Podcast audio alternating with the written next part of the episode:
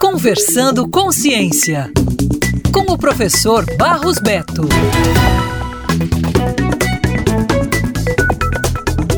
Uma das maiores dificuldades para quem sofre de diabetes é a injeção sistemática de insulina. A fim de facilitar esse processo, pesquisadores do MIT criaram um dispositivo implantável que contém células encapsuladas que produzem insulina, além do oxigênio que as mantém saudáveis. O novo método promete libertar os pacientes da auto-administração das injeções. Trata-se de um tratamento para o diabetes tipo 1 e consiste na implantação de células nas ilhotas pancreáticas e que podem produzir insulina quando necessário.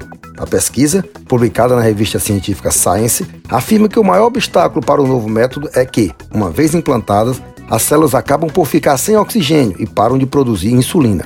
Para conter o problema, os engenheiros adaptaram o dispositivo para que ele não apenas transportasse as células produtoras de insulina, mas também tivesse a sua própria fábrica de oxigênio a bordo, gerando este elemento a partir do vapor d'água encontrado no corpo. Embora o foco principal seja o tratamento do diabetes, os cientistas afirmam que o dispositivo também poderá ajudar a tratar outras doenças que requerem a administração repetida de proteínas terapêuticas. Isso é pesquisa, isso é ciência, tecnologia e inovação. Valorize sempre.